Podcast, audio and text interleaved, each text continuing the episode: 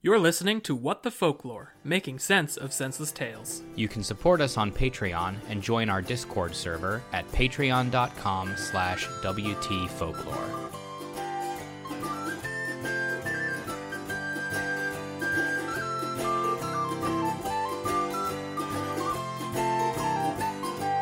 Tra-la-di-di, howdy-ho, howdy-hi, howdy-ho. Tra-la-di-di, howdy-ho, happily ever after. Tra-la-di-di, howdy-ho, da howdy-hi, da howdy-ho. Tra-la-di-di, howdy-ho, happily ever after. Tra-la-di-di, howdy-ho, the princess, she walked happily home. Tra-la-di-di, howdy-ho, she lived happily ever after. Hello, everyone, and welcome back to What the Folklore, making sense of senseless tales. I am your storyteller, Carmen. Crime Weaver Tyler. I'm Gordy, uh, observer of signs. How we doing on that front? This might be it. Oh. the sign.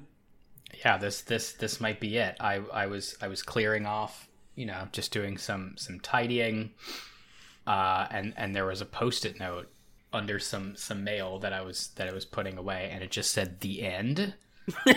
Question like the end of a Kirby game, where they're like, ah, you beat it, but did you really? But did you get all the secrets? Yeah. Uh, and and I didn't write it because I don't know what that note to myself could, could mean. I hope I didn't write it because that seems like a pretty grim thing to leave for yourself for later. You're just Was it having a, a secret window experience. An unfamiliar handwriting? It's not. Don't think it's mine. it, it is definitely. It was. It was pretty legible. Um, so I don't think it was written by me. Uh, a bit of a tangent immediately. Great. Perfect. Yeah. yeah. Go for it. Um, I watched a movie last night called Timber the Treasure Dog Cool. from 2016. All right. Uh, it has a brief cameo of um, Wilford Brimley in it. Yeah. Good. playing a character named Hawk Jones, who is kind of like an ancient Indiana Jones. Ancient as in, like, elderly, or ancient Yes. as in from the past? No, ancient is in elderly because it is Wilford Brimley. Okay. Um, and he dies in the opening minutes of the film. Wilford because- Brimley does. yeah, he and his uh, treasure-seeking husky, who's I, I think his name is Monty. He doesn't matter. He's just the grandfather of the important dog to the movie. Uh, they were seeking a treasure in a cave, and then a little bit of a a little bit of like a cave in happens, and the ground in front of Wilford Brimley gives out. So there's like a little bit of a hop, and he's just like, "I'm not gonna make that jump," and so he just decides to die uh, in this cave. Anyway, that's all irrelevant. Um, the thing that I wanted he- to bring he up. Gandalfs himself. He does. the thing that I wanted to bring up is that the movie is about his great great grandson and the great great grand dog working together to find his treasure that he leaves clues and maps to around Montana. Yep. Okay. Uh, and these are supposed to be really really old notes and clues and stuff that they find, but it when they do find it, it is on like lined sheets of paper from like a notebook, and the script on it is just hand. They are handwritten, but they. I wish I could just show you a picture because they're almost like bubble letters. That I'm just imagining Wilford Brimley going over and over again in his ballpoint pen just to make like the serifs on some of them bigger and smaller. Mm-hmm. It's just a it's a weird it was a weird way to handwrite a note to specifically make it look mystical. Little hearts above the eyes, yeah. as you do when you are leaving treasure clues. Yeah, And just- cool. Trying to imagine like an Indiana Jones figure painstakingly writing a note just so that it looks cool for whoever finds it. if the real Wilford Brimley left you treasure notes and maps, would you follow them? I mean, why not? Yeah. What, else, think- what else are we doing? Can you, You give me a reason not to? Um, I think not in this case. Uh, there, there are there are other people who, if they left me treasure maps, I think I would disregard them or or report them. Uh, who who is on the report the treasure map list for you? Uh, I think Kevin Spacey for sure. Yeah, certainly. That's like, I've I've long maintained that like if Kevin Spacey knocked on my door and said I'm I my car broke down, I would be like, all right, I guess I'll call somebody, but you wait outside. uh, obviously Nicolas Cage is a is a must follow. Uh, I would I would say Buscemi. I would I oh you you would disregard in that case. Yeah, I'm just not interested in whatever treasure he has. I you don't think you don't think you don't think Buscemi treasure is is worth following. He's, he's he's a fine enough gentleman, but I'm just not interested in his material possessions. Yeah, I, I don't know that he's not, and, and this probably speaks well of him. He's he's just not like a materialistic, um, en- enough guy for me to think that that has a big payoff at the end of it. Yeah. I would Brimley, sus- I I bet I bet he does somewhere. I don't know what it is, but I would be suspect of a Danny DeVito treasure hunt. I'd I'd go to the ends of the earth to find a Danny DeVito treasure. You're I you're would- gonna go to the ends of the earth and it's gonna be an egg. That's that's like a fine. chicken egg. That is, I think that is the the epitome of the the journey is going to be better for these trying than, times. than whatever treasure I find. Like that is the the real treasure is the friends I'm going to meet along the way. And, That's and- fair. and it and it could be anything. that yeah, that's that's true. I I don't have the time for a Danny DeVito treasure so I would disregard. egg it. and But a I would knife. I would I would message it to you and then request that you record the process. That's that's a podcast. the Danny DeVito Search, treasure hunt. searching for Danny DeVito's hidden treasures. Carmen, for whom's treasure would you go to the end of the earth? That's a good question. Like Ursula Le Guin or something? Um, I guess maybe Ursula Le Guin because I am sort of doing that with the book I'm trying to read right now. Uh, so I picked up um, from You're a thrift to store. read. Yeah, it's always coming home. Not familiar. Yes. Yeah, it, it just it just so happens to be by Ursula K. Le Guin. Tyler, that's that is the book I am reading right now. Well, there you go. So uh, I'm going to call that uh, confluence. But it's a book that requires a lot of trust from the reader, like a lot of trust from the reader, more so than average. Because like all the In what sense? so you know how there's usually a summary of a book on the back, so you have some idea of what you're getting into. Sure. Yeah. The summary of this book is is basically just more repetition of all the little quotes and snippets about like this is a masterpiece and it's uh, visionary and So unusual. you, and... you go inside unseen. Yeah. Uh, and the reason for that is that how the hell would you summarize this thing? Um, so it starts out. Hmm. No one even author, wanted to take a run at it. The author forward, I think, explicitly asks for trust. Okay. Uh, it's like I've Take I've the included sleep with me. I've included on these pages like a summary of some stuff if you want to if if you must, but I would encourage you to just like trust me and, and like things will be revealed. And I was like, all right, Ursula K. Le Guin. I, I guess uh, uh, I'll put myself in your hands here. And it is a very unusual story um, because it does not follow any known structures. um, like it starts out seeming like a an ordinary fantasy story that tosses you deep into its language and its lore without a lot of explanations. So you're just like, okay, I'm gonna see, wait for any of these things to to make sense, and then it stops abruptly and becomes a nonfiction piece about a fictional culture. Okay. So it's it's then it's taken out of that narration and into Is it like a Like- guidebook or something? kind of yeah taken into almost a, a, an anthropological study Interesting. Of the thing and it includes some explanations of certain things. Um, it includes folklore like made up folklore that's not at all connected to that original narrative that you are reading. It's its own folklore um, collections of poems and songs uh, with a, a little like some anthropological notes involved there uh, maps and illustrations for a little bit and so, like, I was finding it really difficult to keep going. It's like, all right, well, this might just be one for the the thrift store pile again. But I, I kept on, and it's like slowly becoming a time traveling portal fantasy. it is the the story of a future California civilization as told by the present California civilization. after like a, a future civilization after a major cataclysmic world event. And It so sounds less like you're reading a book and more like you're fighting it.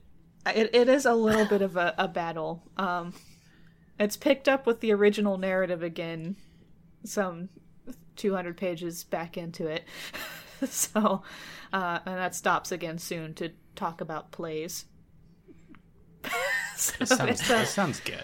it's an experience. Um, I don't, I don't think it's going to make it into my, uh, like need to keep it on the bookshelf for future cravings of that story pile. I mean, I might take it off your hands when you're done. Yeah, sure. Uh, go for it. I'll, I'll give it a look. It's an. I I'd think read it's an interesting first read. Definitely, like set aside the time for it though, because since it lacks that kind of narrative structure going through it, and it does just sort of toss you into the deep end with a made up culture and a lot of words that aren't words we use in the way that they're using them. Um, it it is a little bit of a, a slog in the beginning. Is it long or just dense or It's, both? yeah, it's long. It's 500 pages. Okay. Yeah. It's that's been that's been the experience. But apparently, yes, if Ursula K. Le Guin created a treasure hunt, which this book is essentially. Yeah, it sounds like you're already doing it. Yeah, I'm, I'm stuck in it. apparently. There are. Er, I mean, Ur- Ursula K. Le Guin, if if she says like just just trust me, this is going somewhere, that I I will I will say yes. Take me Yeah. to take me to wherever you're gonna go. I, I didn't Is- I didn't give uh, Doctor Strange and Mister Norrell the same trust. Never made it past that after several tries to start. But um, uh, yeah, Ursula K. Le Guin has earned it. Wait, Doctor Who? What? The the book um, Jonathan. Jonathan Strange. Strange and Mister Norrell. That one. Uh oh, who is that? Is that Susanna Clarke? Yeah, Yeah. Oh, I've heard really good things, and I just couldn't get into it. I don't know about that. Piranesi's really good. Yeah, Piranesi's excellent. Okay, I'll have I'll- to give that I a sh- shot. I should give you that one, Carmen. Yeah, I need to finish the over. books you've already lent me. It- I'll just keep piling them on. It don't matter. Pir- I've got Piranesi your rips. pile, and then I've got my pile of things that I've picked up, and it, that's starting to get a little teetery. Piranesi's a brisk one run out of too. You those could get through that one in a couple sittings. Piranesi rips ass like start to front. It's it's Okay. hard to put down. All right, I'll have to give that one a shot. Anyway, while we're still in Tangent Town, Yeah. Carmen, it sounds like you had one too. You had yeah, Yeah. Let's let's just get this is just sort of an airing of grievances. Of group- yeah, yeah. Um, j- like just to to keep the listeners on on the page with us for a moment. We are a folklore podcast, I promise, and we will in fact be reading a folktale today. It is also a very short folktale today. We've got we've got time to kill. Yeah, it's it's it's one that I would not normally pick for the show, except that it is just it is just perfect for the two of you. So Right Um, I I had to do this one, but yeah, we do have time to pad, and I have beef with fucking Gordy. then. I I love beef. do you? It's my 'Cause I favorite have meat. I have quite a helping for you. um, so yeah, you told us about the Love Is Blind season two situation. And it, it was an intriguing enough premise that I, I looked it up on YouTube and found like a, a goofy person complaining about the first season with animations that were a, a little more exaggerated than I generally care for. Um, I thought that was it. That that was I had gotten the, the taste of the thing and that was good. And then we were like on Netflix and it happened to be the top thing and because Eric had heard about it from you and we didn't have anything better lined up that night. We're just kind of looking for something easy. Started season two. Haven't watched season one, so I don't know how they differ. Um, but I do know at this point that I'm going to find out, and I'm mad at you about it. It's it's a pretty similar experience, I would say, It's been a wild ride. and, and not easy material. It's it's pretty challenging stuff. It's yeah, it's oddly dense for a for a show. It's very weirdly paced. I was not expecting a redemption arc to be a part of this A redemption arc for whomst. for Shake. Uh, is is that what happened? I it's hard to say. I, I'm, I'm A, s- a constantly self back a self redemption arc is that a Yeah, thing pr- that you can do? Because like he starts it with the the most shallow questions and everything, and then it seems like he's shaken into realizing that he's a shallow asshole. But then he he goes back and forth a lot, and so I just I don't know. I'm not to the end of it yet. Um, on Oh, account of okay. every episode is a dang hour long, Yeah, and I I have never been so enthralled and angry. yeah. There's a And- lot. There's a lot happening. There's a lot happening. For has- for for the viewers who might not be familiar, this is this is a show where people go into pods and they get to know each other for up to ten days, uh, and then they they propose and then they get to see each other for the first time, ostensibly testing the question: Can you fall in love with somebody without seeing them? With with the qualifiers that you have to fall in love with them within 10 days. And if you don't fall in love and propose you do not get to be on the show anymore. Yeah, there were a lot of interesting people who seemed interesting on account of they were not completely unhinged. yeah. I, I cannot imagine like the the pressure. Like you're Yeah. you're on the show and you're like ah shit. Like i like it, it, it makes it look like there's some genuine connections happening and maybe there are It's but, possible. but also i'm sure you've got producers like whispering Oh. in your ear like hey are you are you gonna propose because like we we only have a certain number of slots here and if you want one you gotta you gotta say you're gonna marry somebody I've never seen quite so many terrified eyes in interviews on a show before. yeah Just like abject horror. You saying as that they're- the eyes are communicating something that the rest of them is not?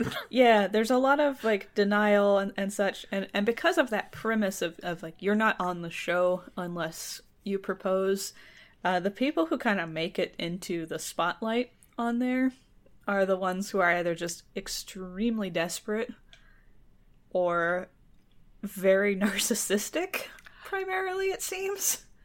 I have never shouted therapy at the television quite so often as I have during the course of this show. like i'm i'm i'm sure there's pressure from like you know pr- producers etc Oh, yeah. also like these these people are like hopped up on on oxytocin and and They're and- also they are pouring alcohol down these people's throats at like every yes turn. yes they are they have I don't think there's a quite a sober moment.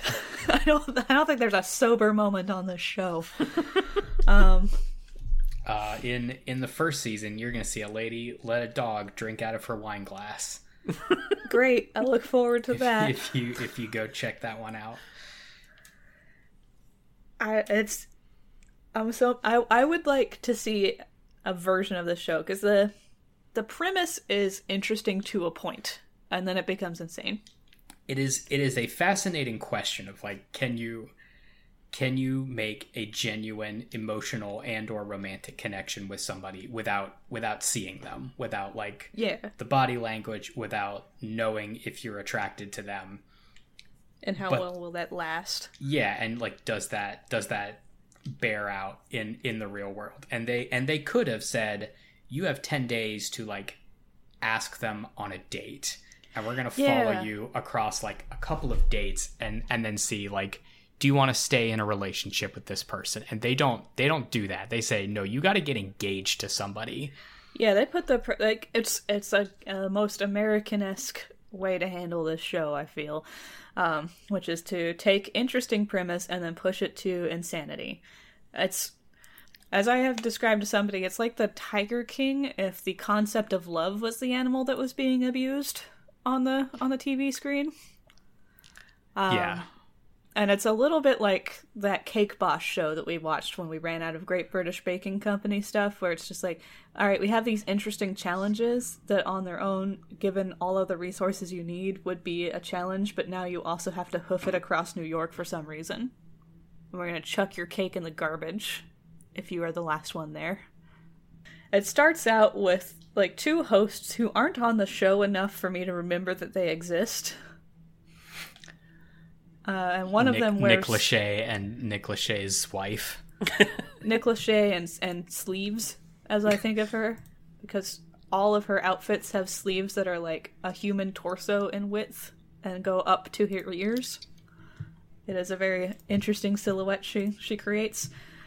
Um, so they ha- it's a standard intro to a reality show, and then it turns real dystopian almost immediately with the setup of the pods. It's like, oh, we're in a, a cyberpunk dystopian future hell. They love Okay. pod though.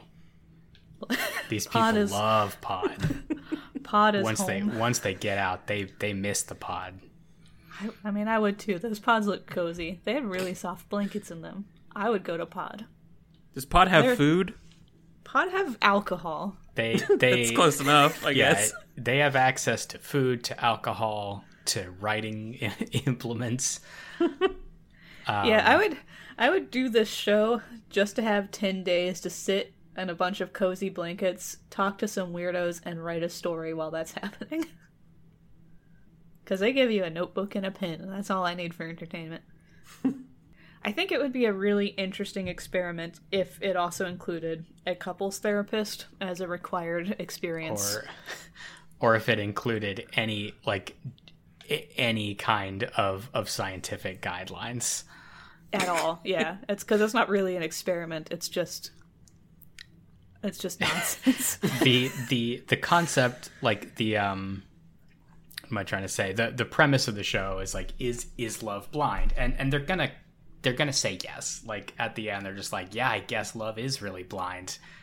Um, even though that is not really what is what is being tested. And there's quite a bit of evidence to the contrary. yeah. And the show does things like try and throw obstacles at the couples for them to to test. Like, here's this hot person that you also talked to in the pod. Let's put you in contact with them and see how that affects your current relationship with all of these emotionally unstable people who need therapy, not a relationship, because the reasons their relationships have gone poorly in the past is because of deep-seated insecurities and or horrible behavioral patterns. That they are not examining. Which, which is, is surely not going to be solved in this environment. it, it is absolutely not like this is the perfect place for that like sunk cost scarcity mentality to fully take hold um, i think I, I said to you gordy it's, it, there's so many couples here where it's like the sunk cost fallacy is the equivalent to finding some change in your couch and then betting the house on it Yeah. like you're investing the equivalent of loose change but the risk you're giving is, is your entire livelihood and future Yeah, but think of the payout. I mean, uh, so i'm ultimately the invested now payout. and i'm mad at you ultimately the payout is do i have a career in reality television that is like that's what they they really get out of this the the goal Yeah. i think and and like th- on some level they have to know that this is this is all bullshit and if they make it to the end like you know Yeah, maybe, I think that's maybe the, this is the their new fear job in the eyes. I think that's the fear in the eyes that we're but seeing. but like i guess i guess in this case like to get there they do have to be willing to uh to potentially turn down somebody in front of both of their families Yeah. like they have And to be willing to say actually i know what i said but i i don't want to marry you and sorry sorry two families you flew out here for nothing go go back home now I mean, we saw that kind of in action in this season. yeah you, sh- Um, you sure do yep. I was screaming at, at that one quite a bit. I've been very emotionally invested past the point where I want to be, and I'm very upset that that's yeah that's how, they, that's how they get you Yep. Um, but I, I would honestly be interested in trying like a version of this more for friendship and not for marriage. Just like the idea of Just hang, setting out, up hang out in a pod and meet people. yeah, where you don't get to to see them. All you have is a voice to get to know them and and just chat. I think that would be a very fascinating experience without the threat. Isn't that what. Discord is? Essentially, yeah. Yeah, Yeah. I, I guess that's that's true. So they turned Discord into a TV show kind And of added yeah marriage. and, and added marriage, the threat of marriage to it. yeah And it is a threat. I'm pretty sure. like, threat of marriage is the most accurate way to put it. It should have been the name of the show. It's like it is it is wild.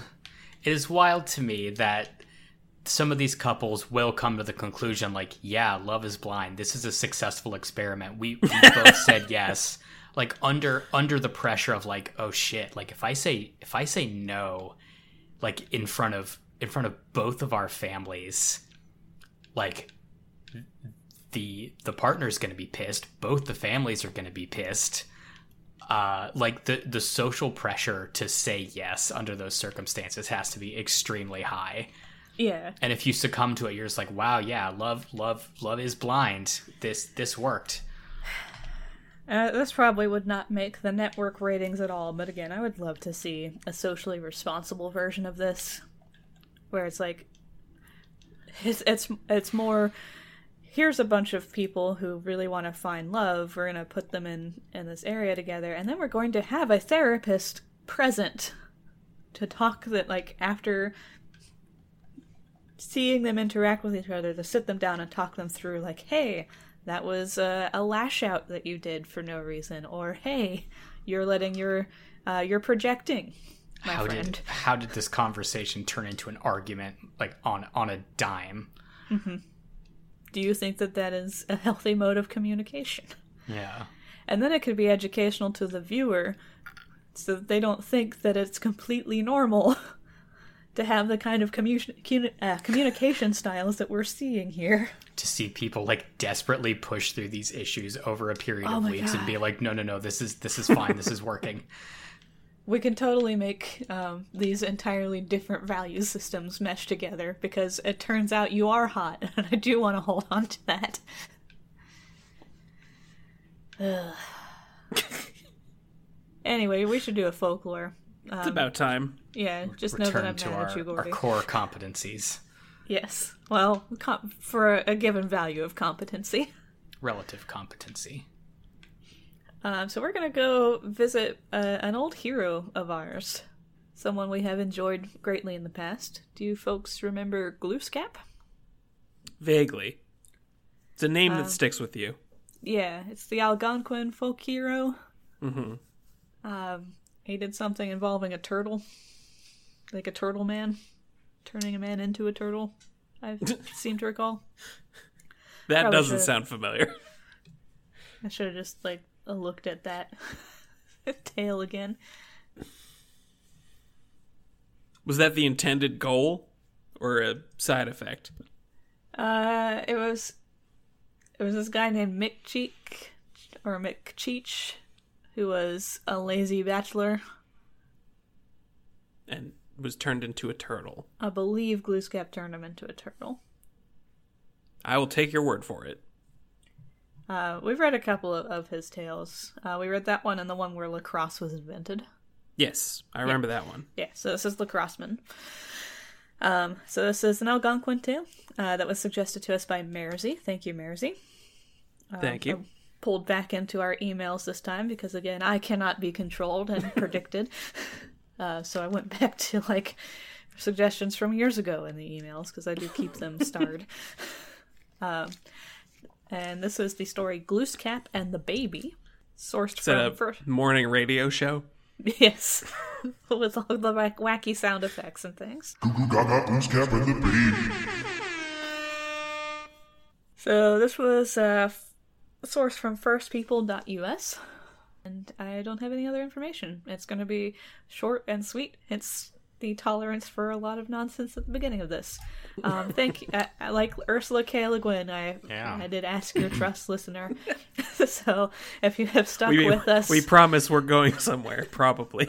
if you have stuck with us thus far, here now is the actual folklore payoff. Thank you for for giving think us that, a shot. that trust is probably a little less bankable than Ursula K. Le Yeah, Guin's. we we don't have Le Guin levels of of uh, honor and reasons to trust But us. who does? No, no, not a lot of people. All right, you two ready for Glooscap and the baby? yes. Yeah.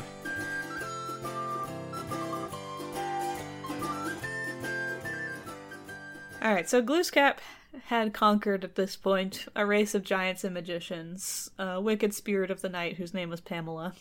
Which is a pretty pretty solid uh, wicked spirit name. Pam, Pam. spirit of the night. uh, and a group of cunning sorcerers. And he'd also, like, in the midst of, of these uh, boss fights, he had taken out a shit ton of goblins and cannibals and witches and all sorts of things. So he, he's just completed basically a big um, Dark Souls run. Yeah, sure. So he, he feels like he's a pretty rad lad as a result of all this. Did he do all this for fun or because they were running amok or something? Unclear. Um, Okay. Just just Just glory. came across Yeah. came across his desk and yeah, it's like, oh, go go murder a bunch of magicians or whatever. Like, yeah, it's it's a Tuesday. Better get that going. Oh, this will net me five mythic stones. I need those. I gotta I gotta do the grind, the cannibal grind. what? he fought a bunch Just of doing his yeah, ca- his daily cannibal raid. yeah, Trying to get the mount to drop. get those runes. Uh, so he was bragging to a woman that he had run out of things to subdue. Just like, man, I have I've reached the end game. I've done New Game Plus. I've got the DLC. I'm Need just an out. expansion pass. Yeah. Uh, so the woman laughed at him and said, "Are you sure? You sure, buddy? Did you did you find all the like Easter eggs and hidden rooms or whatever?" Did you find the baby? There is still one unconquered, and nothing can overcome him. Uh, so Glooskap's like, Who's this scrub? I'll take him on. Point me in their direction. And she tells him, Oh, he's called Wasis, but I would advise you just not to deal with him. Can you spell that? W A S I S. Uh-huh. So, Wasis, as you might have guessed from the, the premise here, is in fact a baby.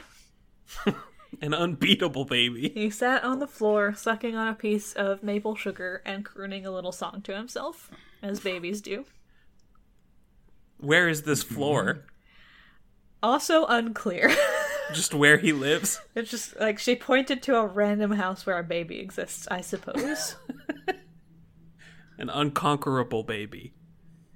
uh, so Glooskap, like a lot of us, just had not had any, no idea how to deal with kids. He hadn't really had any experience. He was unmarried. He didn't have kids of his own. I guess he'd never uncled or anything. Um, so a little out of his depth with this uh, gurgling pile of miniature human. Um, but he smiled with confidence at the baby and asked it to come to him. Yeah. The baby smiled back, as babies do when they are smiled at, but it did not move. So Glooskap imitated the sound of a beautiful bird, just singing at it, I guess to entice it. Babies love that shit. Yeah, they they fucking love birds. Uh, this baby has some sugar They in love its mouth. Bach, Beethoven, and birds. In that order. It's also the order in which their smarts improve. Their bonus to int. Yes. um, this baby has some fucking sugar that it's dealing with, so it's it's not moving for anything. Yeah, you're gonna have to do better than sugar, my dude. Yeah, and good, luck. fucking luck. Baby already has candy, so you're not you're not enticing it anywhere. Um, Certainly not for a fucking bird. no, the baby does not give two shits about his whistling. His sticky, sticky sugar candies to deal with. Um, so this immediately reveals the fragility of Glooskap's masculinity. we go He is undone. We go from zero to full escalation in the course of one baby refusing to answer a bird call. He pulls the blades out. Uh, I guess he's just not used to being ignored. Uh, it said he wasn't used to this sort of treatment, which is, I suppose, just not having orders followed immediately. So, He knows what babies are, right? uh, apparently not. Has he ever seen one before? I assume he's heard of them, but I, I suppose this might be the first time he's ever interacted with anyone younger than 11. Uh, so he goes from trying to entice with a bird song to uh, threatening and, and rage filled tones and ordering the baby to come to him at once. And this might work on like a, a full child but on a baby, it just creates more noise. Yeah, they don't they don't know what that is. No, now you're just scary. So the baby howls as only a frightened baby is capable of howling. Uh, and Sure. and this drowns out all of Glooscap's yelling. It's a loud baby. Uh, and the baby still didn't move toward him. Is is the baby physically capable? Presumably crawlable. If it's got But again, busy. yeah, if it's got sugar in its mouth and lungs of this capacity, it can probably crawl. Uh, but Yeah. I too am uh, operating from a very limited experience of baby. It's keeping its head up. Yeah, it seems it's not lolling around, so um, I th- I think I think it can move itself around a bit. I forget when my niece managed to handle her own locomotion to any extent. I do remember it being weird. the whole the whole thing's weird. People are weird. Strange creatures. Yep. Life is such an odd thing. um It took this man screaming at this baby for us to realize that. Yep, that's the real meaning of this folktale. Babies, You ever think about how life is weird like the whole process, as you as you scream at an infant? the whole process of going from wailing infant to person screaming at a wailing infant is a very strange one. Um, so this makes him matter, which I, I suppose I can understand. Like it's not reasonable of him, but you know, I was just at the grocery store and there were a lot of screaming babies there, and that does wear on the nerves after a very short period of time. Yes. By design, it seems. Yeah. Uh, so he summons all of his magical resources to deal with this problem. He recited some terrible spells and some dreadful incantations. Not sure what the specifics of the results of these were. Um, then he moved on to singing the songs that raised the dead, which is uh, Marcy in the email, uh, like enticing tagline for the story. It's like raising a zombie apocalypse because a baby won't listen to you. uh, and songs that would scare the devil back into hiding. So, yeah, this uh, this magical demigod is having a full-on power tantrum right back at a baby who's screaming at him. I have a question, kind of a detour, All right. but still on topic. Strangely enough, um, do you think he would get along with the Monkey King, or do you think they would fucking hate each other? Um, I'm gonna vote uh, an enemies to lovers situation. I love it. Actually, if if someone writes that fanfic, I would I would read it. a Monkey King and Glooscap enemies to lovers. There's a lot of that same Seems- chaotic energy, though, for sure. Yeah, they they share a lot of uh, personality quirks. Um, inevitable that they fall in love. Yeah, I think the Monkey King has like a little bit more of a a light-hearted spirit to his rampant destruction and To murder. his whimsy, Yeah, whereas uh, a Glooscap seems a little bit more serious, both quick to anger. both full of unspeakable powers Yes, as- that as well. and happy to mess with people. Um, I would watch this story as an animated short just for this moment, though, where a baby is, is sitting and screaming its head off, and then a, a demigod is like pulling out all the magical stops. Drains his full mana bar. Yeah, just like shooting spells out left and right, raising the dead around them.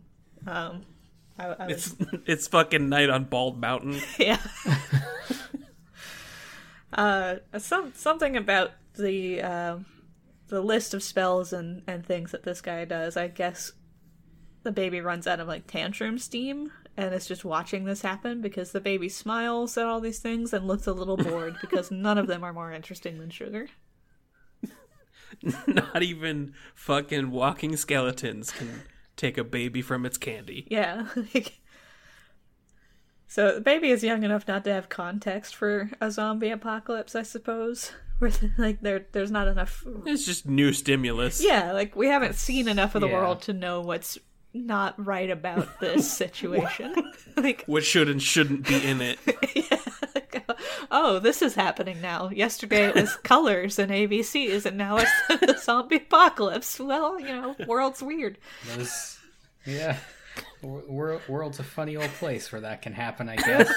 hmm. The, the sky got mad and made a big noise, and everyone acted like that was fine. So I'm just gonna roll with it. I got sugar. It can't be that bad, right? Uh, so I guess he ran out of spe- spells eventually, or, or out of steam or something. Regardless, he just he rushes from the hut in absolute despair. Just cannot handle it anymore. Uh, hopefully, with a newfound appreciation for young mothers. so I mean, this is not quite accurate, but it's it is borderline like I've tried nothing and I'm all out of ideas. yeah. Because he did try some things, they were just absolutely not the things to try. He tried two things and then he had a tantrum. I would not classify creating a zombie apocalypse as trying a thing to As an solve a problem. that's that's a lashing out. Yeah, there's a lot of other uh, avenues that could have been taken that seem like common sense. Yeah, he tried asking, and then he tried whistling, Demanding. and then yeah, I guess Or he tried three things. He tried asking, he tried whistling, and then he tried yelling, and then he was out of ideas. Yeah, I did forget about- tantrum. I forgot about his stupid bird trick. It's usually the, the first three ports of call. They're really like if, if the whistling doesn't do it, I I don't have much hope for yelling. Uh, so wh- he ran out defeated, and the baby sat on the floor and made baby noises, most specifically goo goo. Now, who does this baby belong to? Unclear. And, and where is its owner? Also unclear. Hopefully, like gloating in the background. Maybe the owner is the woman that he was bragging to, and she's like, "Yeah, whatever. You defeated, you defeated sorcerers, right? All right. I want you to spend ten minutes with my baby. Good luck." Defeat my baby. If you dare. Is this like a like a Freaky Friday thing? to like teach him the the power, like to understand and and Yeah. appreciate what the other people are doing. Yeah, like not other, other people have it tough too. It's not all it's not all zombie uprisings and sorcerers and cannibals that need killing. I think we could very quickly turn this into that, and that that would be a quite interesting take on the situation. So let's discuss that in just a minute, because I have one more sentence to finish this out, uh, which is that to this day, when a baby says "goo," he is remembering the time when he conquered the mighty Glooscap.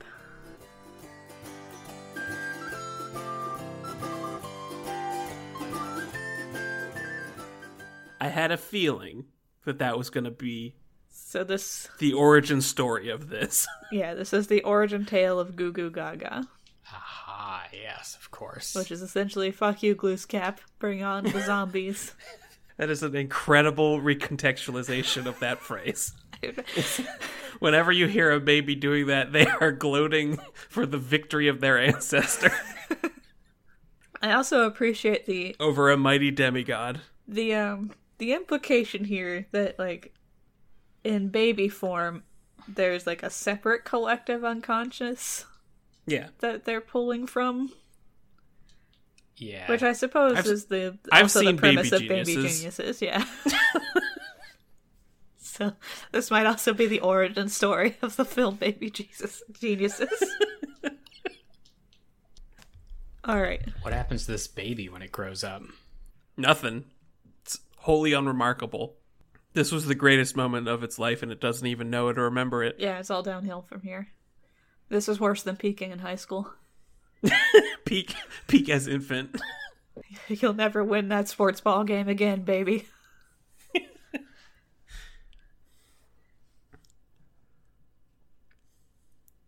but yeah, I feel like um, we could indeed Freaky Friday this. Like, expand out this concept into a full Freaky Friday situation. just saying that everybody has a role to fulfill. Yeah, like maybe I don't know that this is Like it's it's cool that you killed those cannibals, but also some of us just have to take care of a baby. like we might have to separate this a little bit from the folk hero Goose, Glooscap because I don't know if this would be true of his character, but like a, a hero type character who has like done many mighty deeds and a lot of insanities and turned people into turtles and invented new sports. Um, and he's he's starting to feel real full of himself. And I would like to expand that sentence of the story into like the whole ordinary world part of the hero's journey where he's he's gotten a little big for his britches and is not appreciating ordinary life her- heroism until finally a mother of a young baby gets fed up of his shit. Puts him in his fucking place. It says specifically he's not married and has never dealt with kids, so it would be Yeah. if we needed her to have like a, a direct relationship to him, like a, a sister or something, might be fine. Um, or it's just like this this one woman in town for whatever Yeah, reason I think is, that is works the, perfectly fine. is the one who is just done with his crap. He just crossed the wrong person this time Yeah, and with his gloating. and maybe he like puts down what other people are doing a little bit. It's like, oh, you think that's hard? Like, I'll I, I'll carry your Try to fight a cannibal god. Yeah. um, ending this story a little bit later, where he he actually has to learn that lesson and be trained in baby conquering. And then there's just a montage of him like at the changing table and reading in a book and Yeah. Oh, it might be interesting if if it was a story about like a hero who also expected to get the girl because of the heroism, and the girl happened to to like be the recently widowed mother of the child or whatever. have a baby. Yeah. um, you could explore all kinds of interesting things there. Yeah, and then he, then he's basically doing. Uh, there was that. Was it Vin Diesel in a, a sh- babysitter movie? I never saw it. I just know the trailers. You can name any large man and he has been in a babysitting movie. Okay, well this would be one of those. Is that is that true? I feel like that has to be true. I think I I think you know the the the big three definitely have right Who are and that is Vin Diesel, Diesel. The Rock, and, who else? Schwarzenegger, Schwarzenegger. Mm. Yes. famous famous big man. Absolutely all three of them have, but like I feel like Dave Bautista is in that category now also. That's right. Yeah, An- another famous big man. We just love Can we think of any other big men? big man with baby. That is that is a favored Hollywood pairing. Is it? It's Is my, it it's weird my that favorite the- samurai story, Big Man with Baby. is it weird that the Triple X franchise replaced Vin Diesel with Ice Cube? Briefly, and then returned to Vin Diesel. But that that's that is that is strange. Yes. Yeah, it is. Okay. And it didn't seem to work out for them because they did That return is- to Vin Diesel. That yeah, that has been st- just stuck stuck in my craw for like two decades, or however long it's been. I think they should replace the Fast and the Furious ride at Universal with a Vin Diesel plus baby ride. Because it would probably make more sense than the current Fast and the Furious ride they have. Have I talked about that one on here? You have not. Alright, so this is the. There are two rides at Universal. It's just the, the the closing of the tangent sandwich. yeah, why not? Yeah. Two rides at Universal um, that probably need to be reversed in premise and make absolutely no fucking sense for why there are rides in the first place. And the first one is the Fast and the Furious ride, and the second one is the Jimmy Fallon experience. Uh, what? Two rides at Universal. They don't make sense. There's a r- there's a ride based on Jimmy Fallon. Correct. I do not know how you turn that into a ride. All right. Did you say that they had to be reversed? Yes. In okay. Yes, the That's ride what I was concepts need you to be reversed. That's absolutely what I was hoping you said. Yes. Um, so, so if you were in line for a Fast and the Furious ride experience, what kind of theme park ride would you be expecting? Car. Yeah, some kind of car that goes. I mean, probably just like a roller coaster. Yeah, car That's that has you in it. Cargo fast. Maybe like a one of those 3D ones that it's just one room, but they like bop it around while you're in it, like a dark room or whatever. Mm-hmm. Um, and you're pretending to be in a car with Vin Diesel, and he says, "Hit the nitrous. We're gonna go fast, furiously." Uh, the average speed of the Fast and the Furious ride is about five miles per hour. That's neither fast nor furious. Yeah, as like um, as the fellow at the front explained to us when we were like checking for you know injuries and, and like illness causing Uh-huh. things um, for our party. They're like, yeah, it's more like the slow and the curious. Uh, which was about the the level of energy the employees brought to the experience leading up to the ride itself as well. Quite an intellectual approach. Yeah. um, now the premise of it is that a group of like fifty of us are on a party bus, Yeah. and we like drive slowly to the party, which is just a bunch of largely ladies in bikini tops and short shorts dancing around, going woo. Love that. Um, and then I guess I have never watched these films. I guess the villain of the film is tracking our phones or something, and now we're now the party bus has to escape the cops or the villains or the something or other, and all the strong guys are there, and then it's you're on the party bus and there are cars going fast around you, and you're mm-hmm. basically watching a movie from inside the bus of other things being fast in your proximity. And because it's a large bus, you don't get. I think they're you're supposed to feel like you're going fast too, but you're in a very large ride thing, so there is Sure. there is no possibility of feeling like you are um, having cool speed and and quick turns or anything. Is it air conditioned at least? Yeah, it's cool. They occasionally spray water on you. Whoa. Yeah. Let's not get too crazy. And then then you make it to the party at the end. Yay! Everyone's favorite part about the movies is going to the party. Um and then then the Jimmy Fallon experience is I am now terrified for what you're about to explain because you did say that you needed them to be reversed. And now I am imagining that somehow this Jimmy Fallon experience features blistering speed. But first, it features the most confusing line I've ever been in. Uh, so it's like standard line situation, and you're kind of going through the history of the Tonight They have Show. like a cue thing. Yeah, um, and that part's sort of interesting. Um, but it feels sort of like being on Thirty Rock for a little bit. Um, and then you it opens up into this big room, and there are a lot of chairs and charging stations and things. It's like okay, and at the end of it is a stage where there's somebody in a panda suit dancing. Uh huh. So we walked there because that seemed to be where we were supposed to go. Like it was one of those corral the people into a place, and then there were just clips of the like the panda stopped dancing and went backstage, and then there were just clips of the Tonight Show with Jimmy Fallon playing, and everyone was just sort of confused. There weren't that many people here because, shockingly to everyone, I'm sure the Jimmy Fallon experience does not like bring in the crowds. Not a big draw. And then No one's wasting their fast passes on that one. then finally, uh, this this one young fellow with like a, a huge mop of curly hair comes around the corner, and he's like, "Does anyone else have any idea what we're supposed to be doing? Like, is this the ride?" We're like, "I don't know." And he's like, "All right, let's go find someone." And so he he gathered the crowd of confused people and led us through the lines and in the middle of the large walkway down to the place where the panda was dancing there is off to the left an unmarked opening that you don't notice because like all the stuff is on the right or forward um but Did the you, actual did you do a Jimmy Fallon escape room? maybe maybe that is part of what this is supposed to be.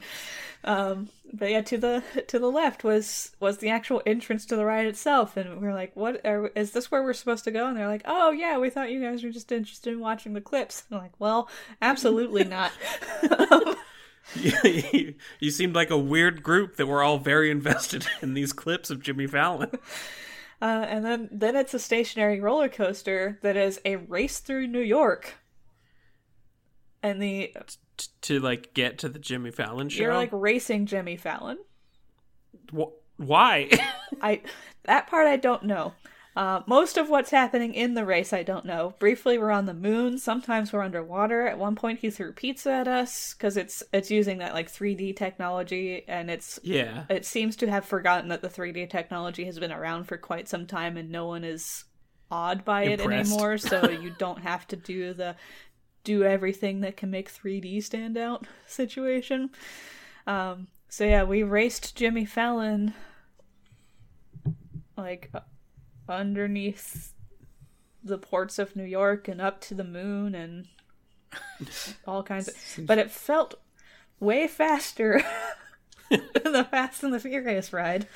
And it made like it it was a car race. It made a lot more sense as a Fast and the Furious ride than the Fast and the Furious ride did. It still wasn't worth doing. Don't get me wrong. Not not a good ride. Um, Did did you win the race? I I don't Tyler, I honestly don't even know. I don't I don't remember. Cuz by the end of it we're just like what is happening?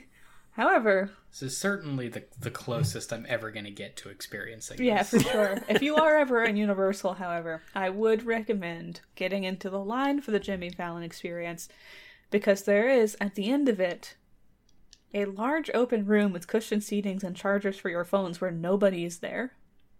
You just live there. and that's it's the best part of the park.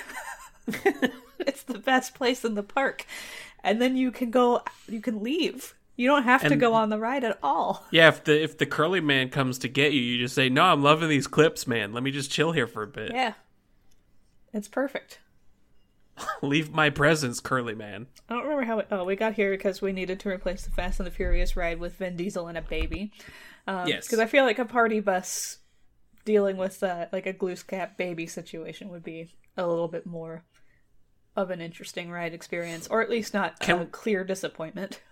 Can we combine all these experiences together? The Jimmy Fallon, Fast and the Furious, and Glooscap and the Baby. Yeah, where we are we are not racing Jimmy Fallon through the harbor and up to the moon or anything. We are assisting Vin Diesel in reclaiming a baby that has gotten away from him that somehow gets to the moon. Yes. Uh, so Vin Diesel and as it's kind of like a madcap race throughout New York City as this baby does like a look who's talking situation. Actually, yes, I think I think this would work way better than either of those rides too, because we can pull in all of Glooscap's like magic tantrum stuff. so Vin Diesel as Glooscap is having a magical tantrum and calling up a zombie apocalypse, and also like apparently ten thousand other spells that were not described at all. So we have a lot of Not creative of note. license, um, and some of it can involve throwing pizza, I suppose. it's his most mighty spell, The pizza chuck. the Zosling. Uh, meanwhile, a baby is just off in pursuit of more candy and somehow gets to the moon as a result of this. bada bing, bada boom, a ride that still makes more sense than either of those. You're welcome, Universal. Maybe uh maybe he sells a, a couple more tickets than Jimmy Fallon would. yeah, So are we done now? I guess so. We've turned we've turned this story into a Universal theme park ride, which is maybe a first. No, we've done rides before, but it has been a while. Okay. Well, thank you, Marcy, for suggesting this uh, this story to us. Sorry if we did not do it any justice at all. um, thank you to everyone who gave us the same trust that I'm giving Ursula K. Le Guin and sticking with us through this very tangent-filled episode of What the Folklore. Sorry that we failed you. Again, repeatedly. We've not earned your trust, so the fact that you keep giving it is perhaps something to be concerned about. At some point, it's on you. Yeah. um, thank you to all of our patrons for for sponsoring the show, uh, and, and a special thank you this week to all of the patrons who responded to my uh, call for music that feels folkloric to you because I desperately needed to infuse both YouTube and Spotify with different things so that it would start to suggest new music to me. Uh, and you guys came out in, in full force uh, with a Has lot that of really uh, great experiment paid off? yeah, I've got a lot of cool new music, and now I get to on Monday I'll get to see what Discover Weekly has uh, decided I need to listen to now, um, which hopefully will be not the same things that it has been suggesting to me for the past month. Uh, so thank you all for that. Uh, if you want to join our Patreon for a dollar a month, you can find under media recommendations a whole shitload of folkloric esque music um, to add to your own playlist.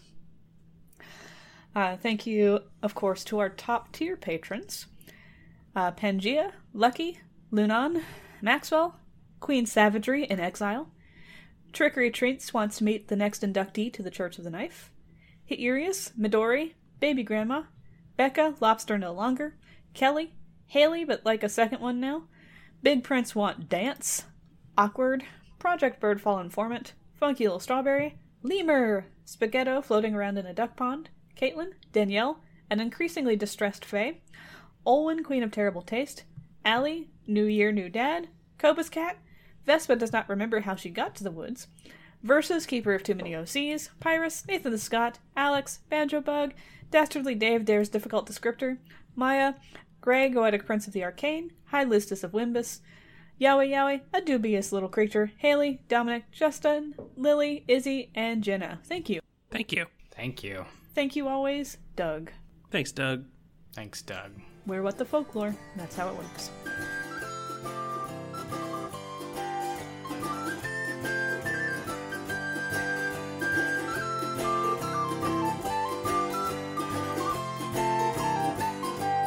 Tra-la-di-di, howdy-ho, howdy-hi, howdy-ho. Tra-la-di-di, howdy-ho, happily ever after. Tra-la-di-di, howdy-ho, da howdy-hi, da howdy-ho. Tra-la-di-di, howdy-ho, happily ever after. Tra-la-di-di, howdy-ho, the princess, she walked happily home. Tra-la-di-di, howdy-ho, she lived happily ever after. This has been What the Folklore. Thanks for listening to our show. If you have story suggestions for us, please send them to WTFolklore at gmail.com and follow us on Facebook and Twitter. Special thanks to the Brobdingnagian Bards for the use of their song Happily Ever After from their album Brobdingnagian Fairy Tales. If you enjoyed our show, please rate and review us on iTunes or wherever you listen to podcasts.